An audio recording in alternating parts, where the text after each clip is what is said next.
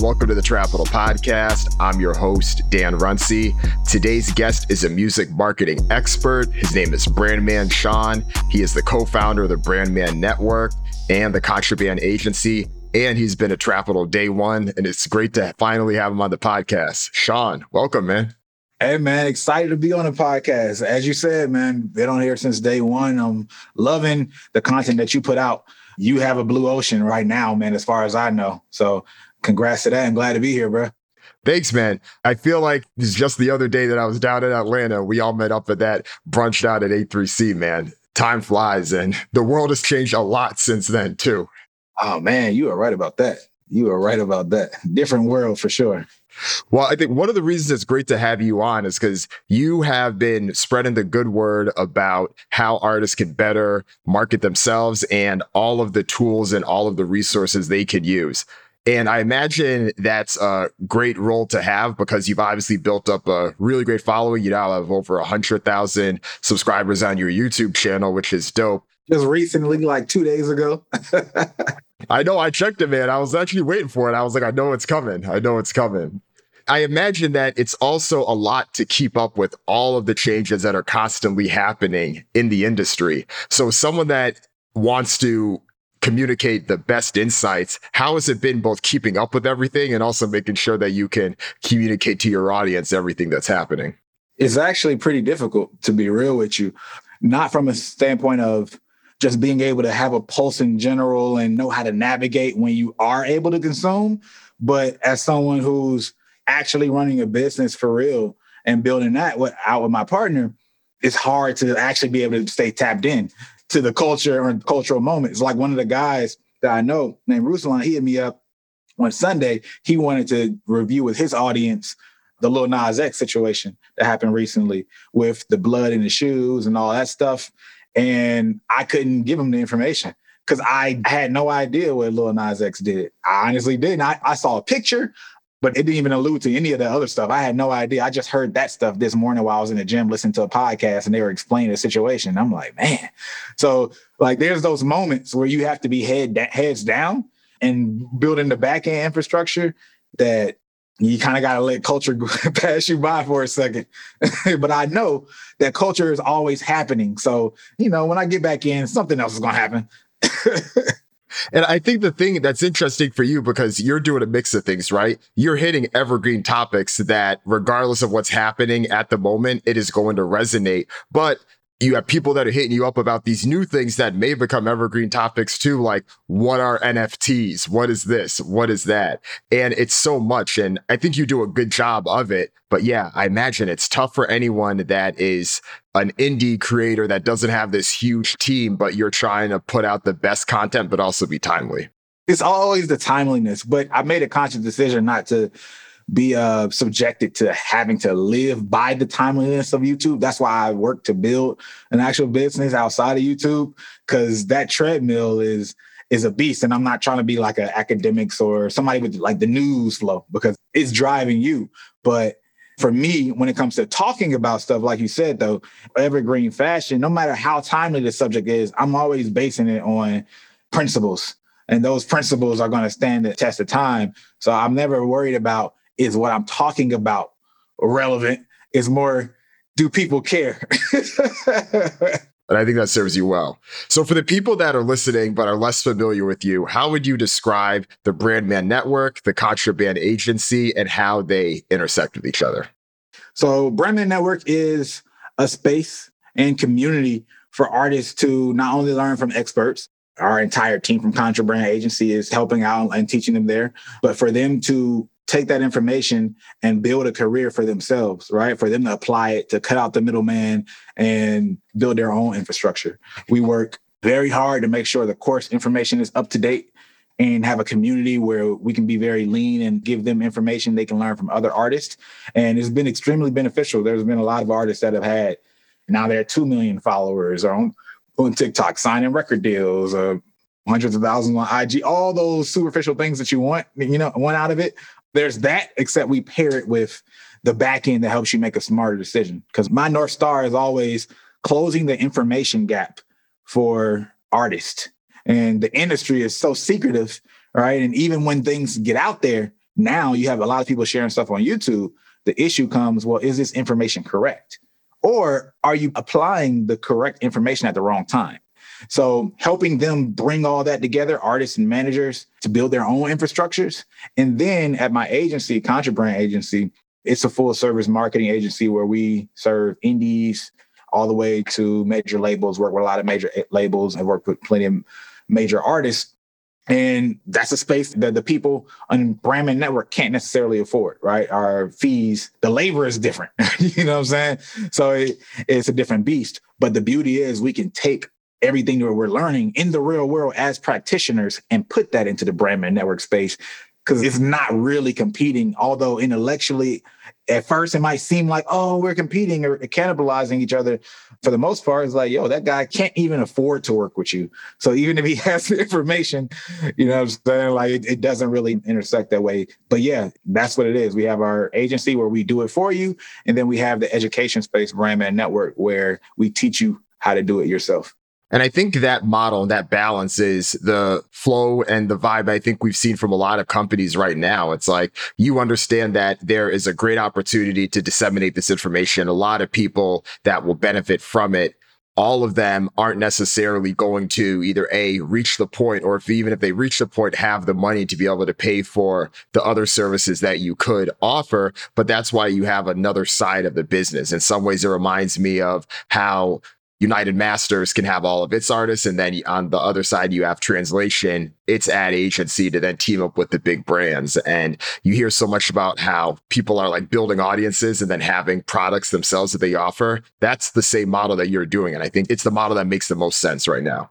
It does today for sure. Because also outside of just different ideal customers, you also have the fact that there's limitation right? When you talk about scaling, we can we have a, a, capacity that we can take on. There's no way we can serve a certain amount of artists.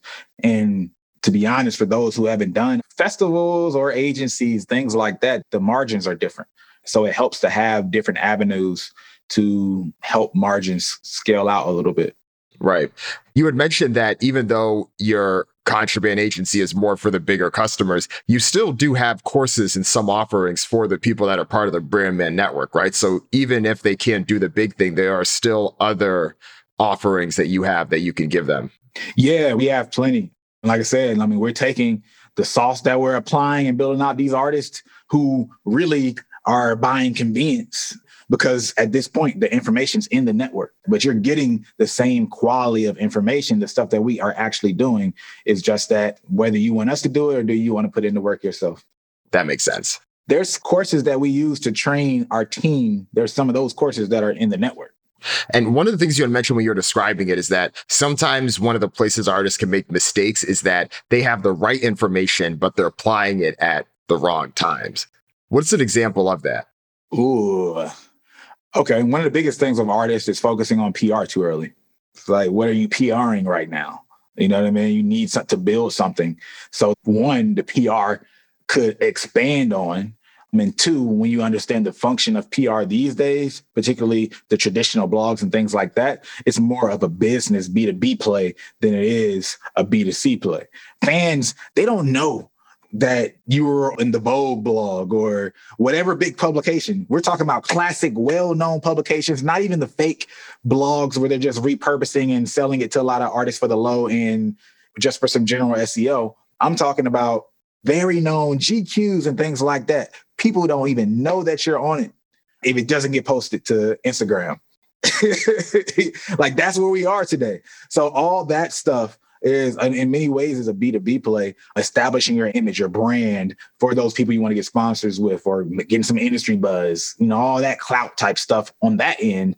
But unless you plan to literally take the fact that you're over there and market it over here on social media, so many people won't know about it. And with that being said, so many artists, it's not even worth getting to that step yet, right? You just need to work on building the other ground level things. There's so many routes to build your fan base before you get there.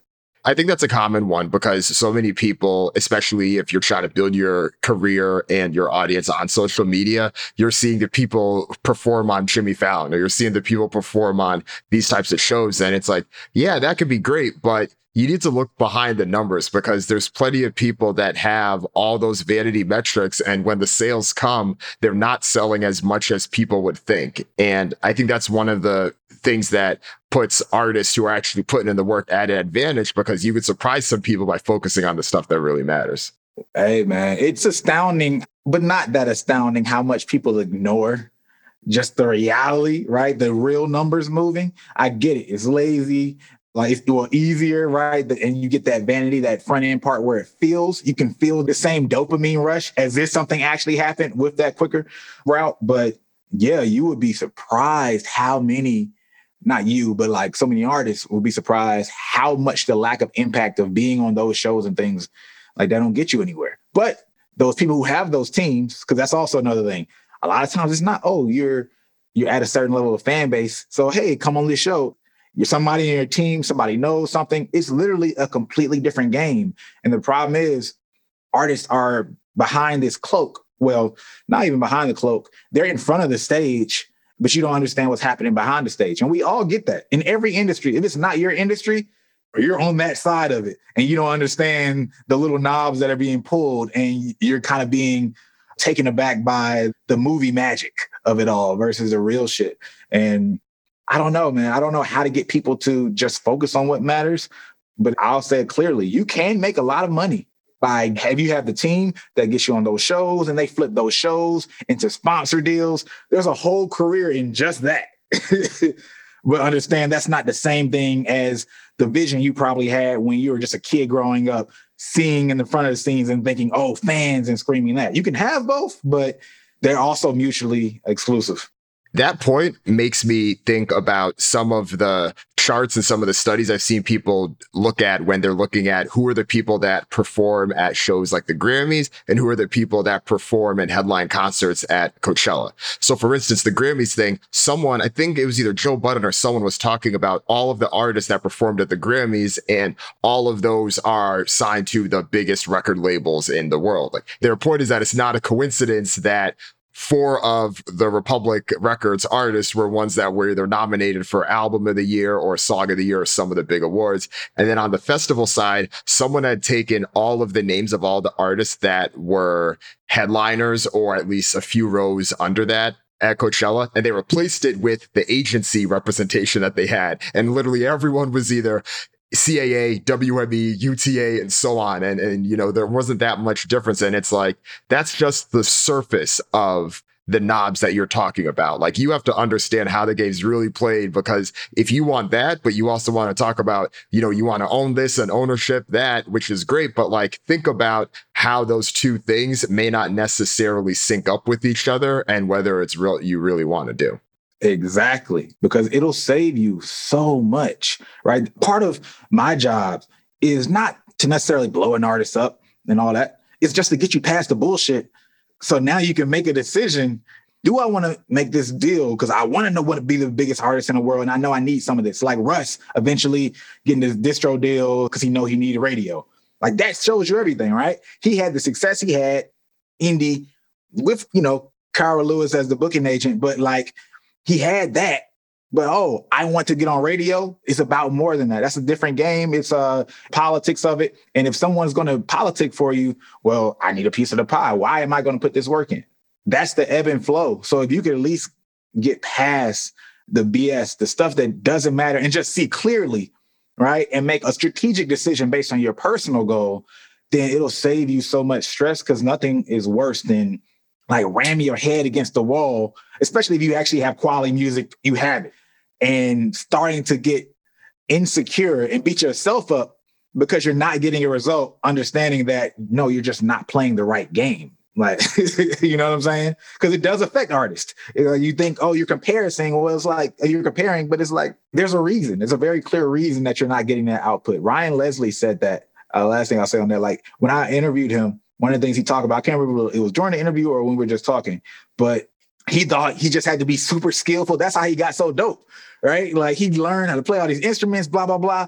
And he realized there was no progress in his career and was like, yo, I got to get out there, sell myself, right? Completely different game. Yeah, he dopest guy in the world, but it doesn't mean anything if you don't get other people to move for you. Agree 100% there. And that reminds me of a point that I know you've talked about often in your videos on how artists can beat other artists that have multiple times the budget that they do. And I think a lot of that's by focusing on the things that matter and ignoring the things that don't. Can you talk a little bit more about that? I mean, it's hard to even dissect it deeper than that, though, right? If you focus on what matters, making forward progress, it's the simple math of if you spread yourself too thin, it's investment strategy. You know, good old working class people take this advice of diversification far too early. You need to have something to diversify. So if you have minimum resources, right, you don't have a team, or you only got one person working with you, you only have a thousand dollars right now, you keep spreading this stuff between things, especially things that don't have an impact you're going to make very little progress or no progress. First of all, you barely can afford to make no progress, right? And just to go through legitimate testing, which it sucks, right? You can't afford to go through testing, get something wrong, and get something right later, let alone just spread it across things that work. Five different things that work, but you spread it so thin and didn't invest in a strategy. You just did five different tactics. When you do get some impact that works, it's so incremental because there's no focus there, right? And you can't maximize. So is really just that, right? Like, yo, if I'm investing a million dollars with a 12% return is different than having a thousand dollars with a 12% return, let alone a hundred dollars spread 10 different places, getting a 12% return on that, and then different returns on the other places. And it's just math at the end of the day. Yeah, I think the focus is key. And if you're spread too thin, like you put it, if you diversify too early, you're going to run into problems. And I feel like how you've built up Brandman Networking is an example of that. Your main channel has been YouTube. You do have other channels where you have presence. I know you put stuff out on Instagram, you've done stuff on TikTok, you've had a few other areas, but at least 80% of your energy is most likely going towards YouTube. And every six months, there's likely some other place where there's a distraction of people that you could continue to build that following with. But by you doing that, that's how you're able to hit the milestones that you just hit pretty recently. And I think that can be applied to artists too, in terms of where are you spending your time in terms of how you're building your own social following? Where are you trying to build up your presence? And when there's the new shiny object, and there always is going to be one because that's the landscape that we're in right now, what do you do? How focused can you be? And not that you need to ignore things, you always want to be opportunistic, but there's an extent in terms of how you can do it and understanding that there's going to be limited resources. And hopefully, eventually, you can get to a point where you can spread out, but you can't spread out until you at least have some type of focus and strength in a particular area. Exactly. People like Gary Vee are saying be everywhere. And that's the danger. And I face that, right? When you're speaking to a large audience, right? And you aren't able to give them very specific to them because you're not talking one on one. It's like, yes, be everywhere is an ultimate goal, but it might not be a practical goal for step one. So, yeah, that's definitely it. Even down to the fact that I just spoke marketing there's so many other aspects of music, especially at the beginning, where I could have talked about and got into it. But nope, I'm just going to stay on marketing. I'm not going to even get on these other topics or production. I don't want to be in that bag. Stay here. And you know me as this guy, right? Even if I know about some of this stuff to a certain extent, you know what I mean? It's like, ah, but I don't want to create that, right? And especially at that time, there were very few people. No, there was nobody going in depth and just staying on marketing. It was more, let's say, producers, doing all their tutorials, but then opportunistically throwing in marketing or just helpfully, but it was like a branch, right? Artists doing the same thing and then it's a branch. Now you see more people who stay in the marketing bag somewhere around it. But for me, it was just a matter of discipline and not wanting to. It also takes more. Let's just say you just want to be a YouTuber or online personality. Then you have to go learn about all this stuff. And then you got to get checked at some point. Do you really know what you're talking about? I have this internal compass where I have to know what I'm talking about. You know, I feel like I stopped doing videos for a second where it was just like, I don't feel like I have anything else to say. This, I, all the foundation is there. The principles have been said. I don't want to just say the same shit over and over again. I could.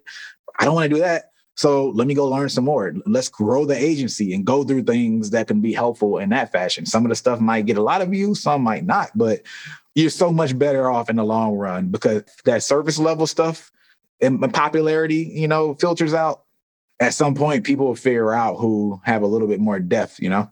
Was it tough to stay focused though? of course, that is the strategy that makes the most sense. But for you, while you were thinking through and people likely were hitting you up with other opportunities outside of marketing or requesting you to do things outside of marketing, was it tough to have that folks be like, no, I know that opportunity is there, but I'm sticking in, in this lane? Oh man, it was very tough for me, man. I went through a period for about two, three years where I really didn't know if I was going to do tech industry or music. And the music won me over. Like it really won me over because, you know, the margins aren't the same in music as it is in tech. Not ground up. You can eventually get there, but it just it was like, yeah, I'd rather just keep helping people and, and leave it fun. And and instead of dealing with all these smaller things or granular problems, working with a big artist at a major label, and we're arguing about four thousand dollars. You know what I'm saying? like, like it's just like ah, versus you know trying to raise sometimes an astronomical amount that doesn't make sense, right? There's a delusion on, on the tech side sometimes, but like it was just different, right? And candidly, not being in a place where I could not think about money at that time in life. Right. So that alone was hard.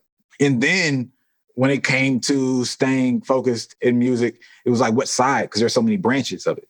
I'm very big on economics because I believe over a long period of time, I can do so many of the things I want to do. But I got to get myself in a position where I could stay in the game and evolve over time. So, like my festival I had that was it was fairly successful very quickly, large due to the marketing. Economics didn't work out right, to where I wanted to get.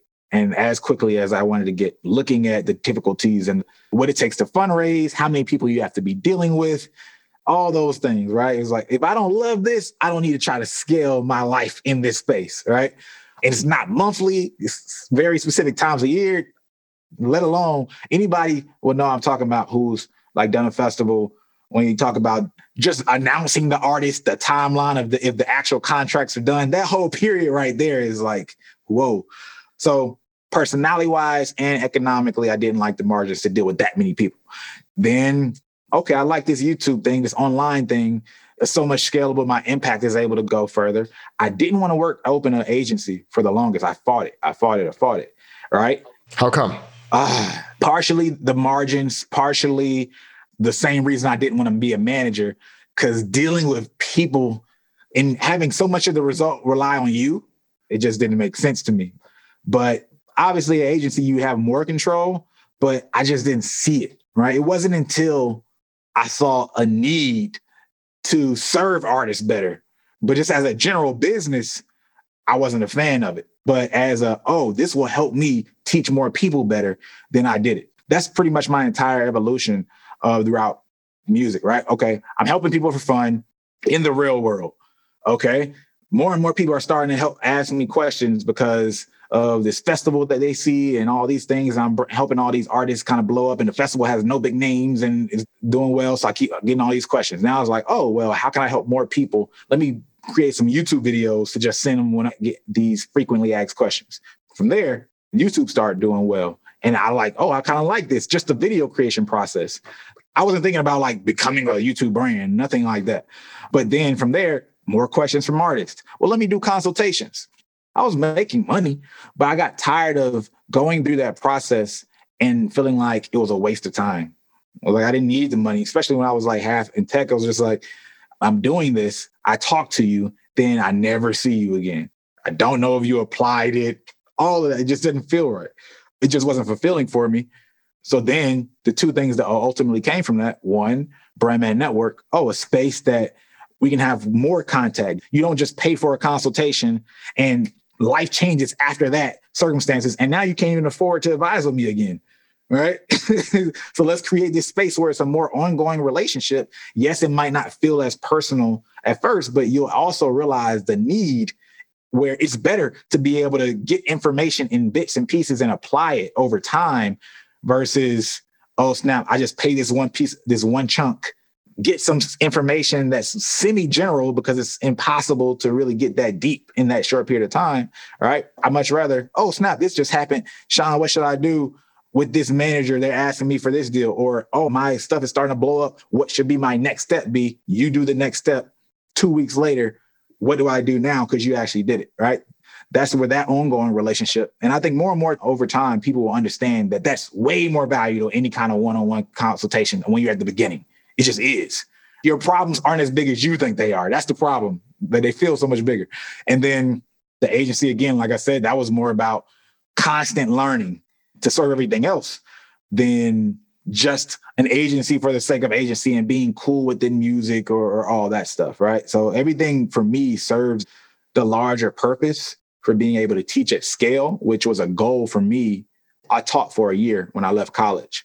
And my exit interview, when I left, uh, one of the ladies asked me, this gracious lady, man. She reminded me of like Phylicia Rashad. It's like that old school, like royal presence, like black woman.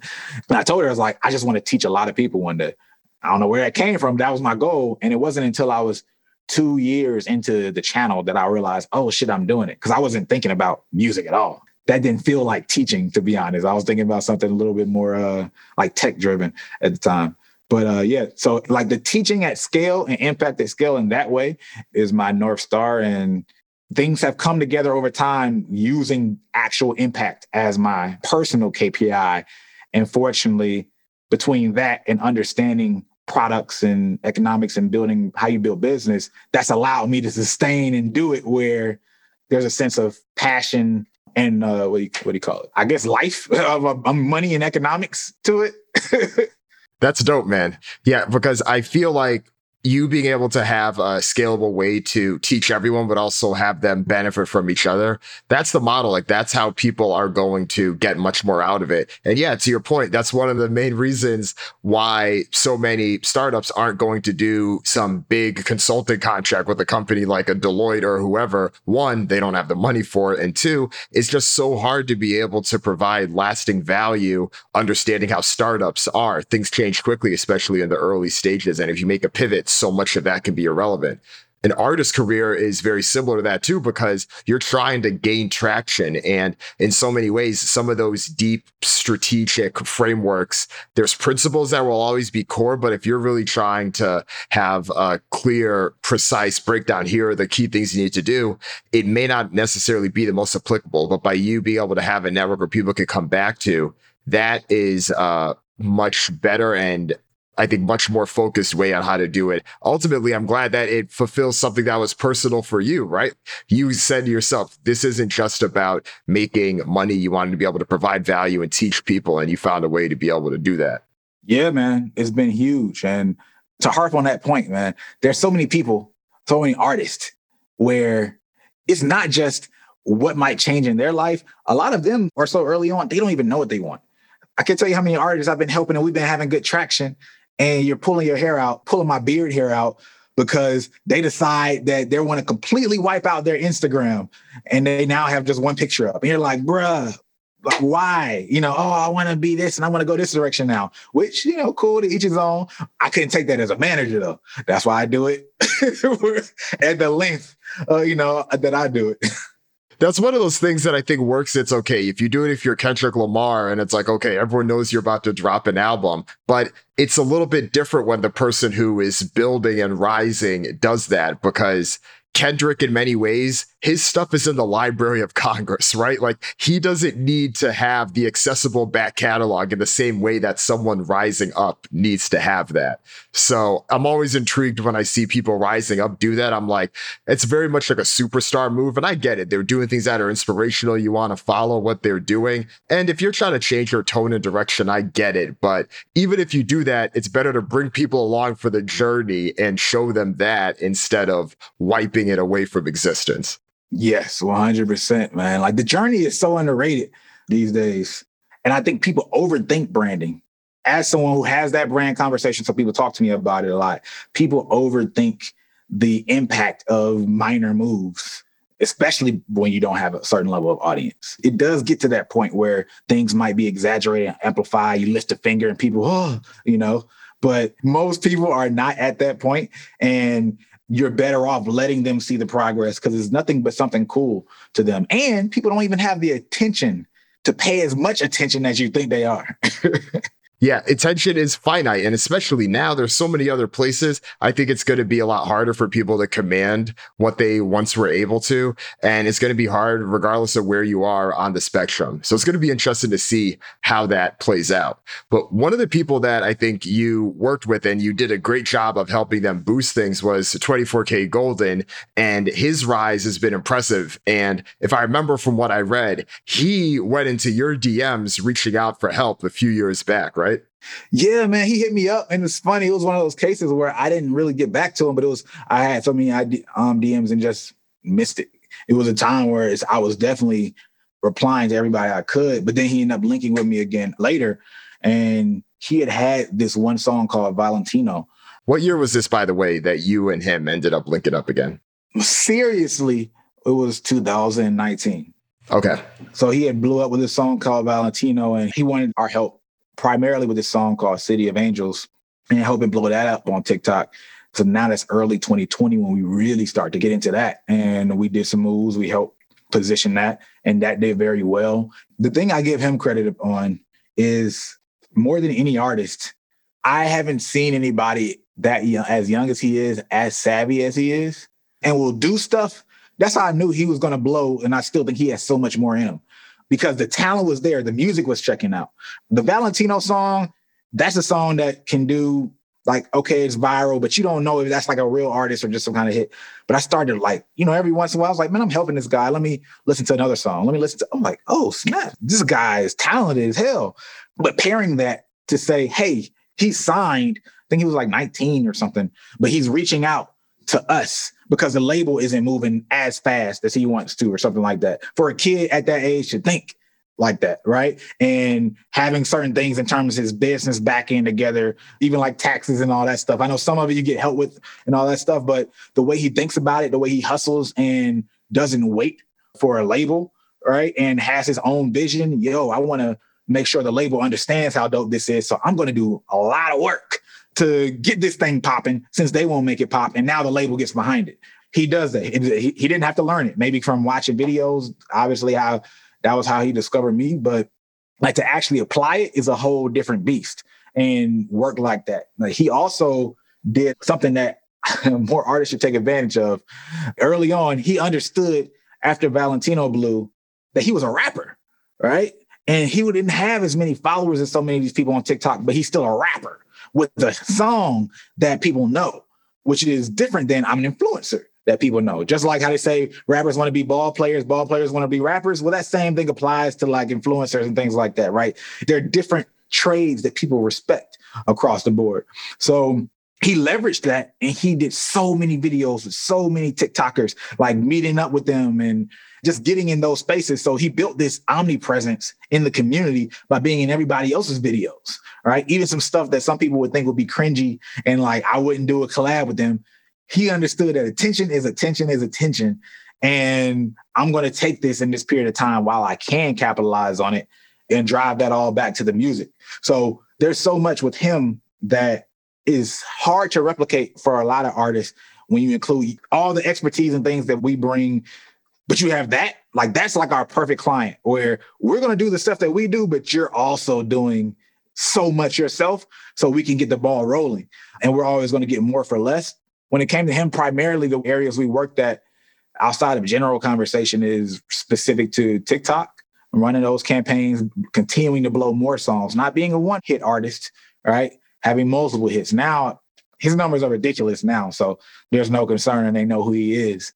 But yeah, if you want anything more specific, I don't know where you want to go with that, but that's kind of like a arc of the beginning of our relationship. And what I recognize in him, I'll say this other thing. The way he converses and treats people, I think is like a star quality that will translate beyond music at some point, especially when you add in his entrepreneurial hustle.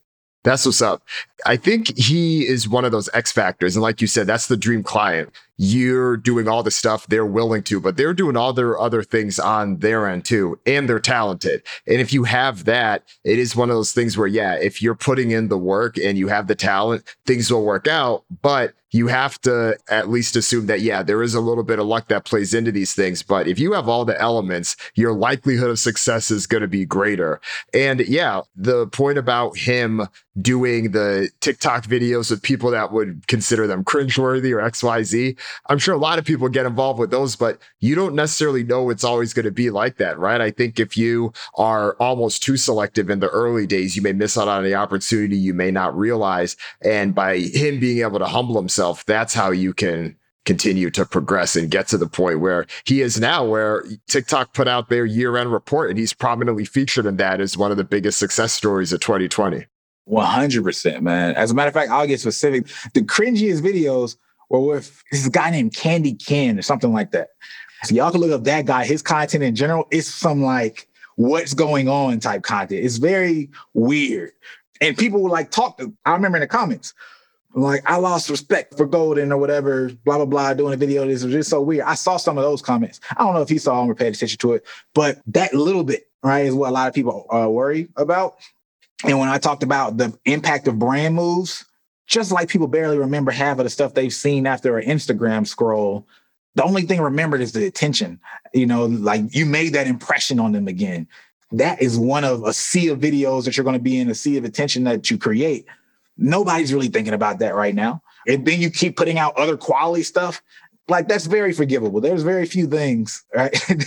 that are like, it's not until you get to the R. Kelly type level of stuff, right? That it becomes a little bit, you know, you cross that bridge. But so many other things before that, just like, oh, you did something that could be perceived as lame, blah, blah, blah, whatever. All right. So him having again that attention and doing that, go check out that guy, like Candy Ken or whatever. Like you'll see what I mean, the level of his videos, especially if you can find the one with Goldn. But that did not last that impression that some people might have had over him. They probably forgot about it over the weekend. And then you translate to continuing to use the space from going from, hey, here's a hit song.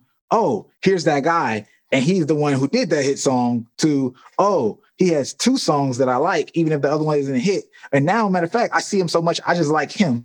You cross that bridge over time, and people try to do too much at once, not understanding that these are phases.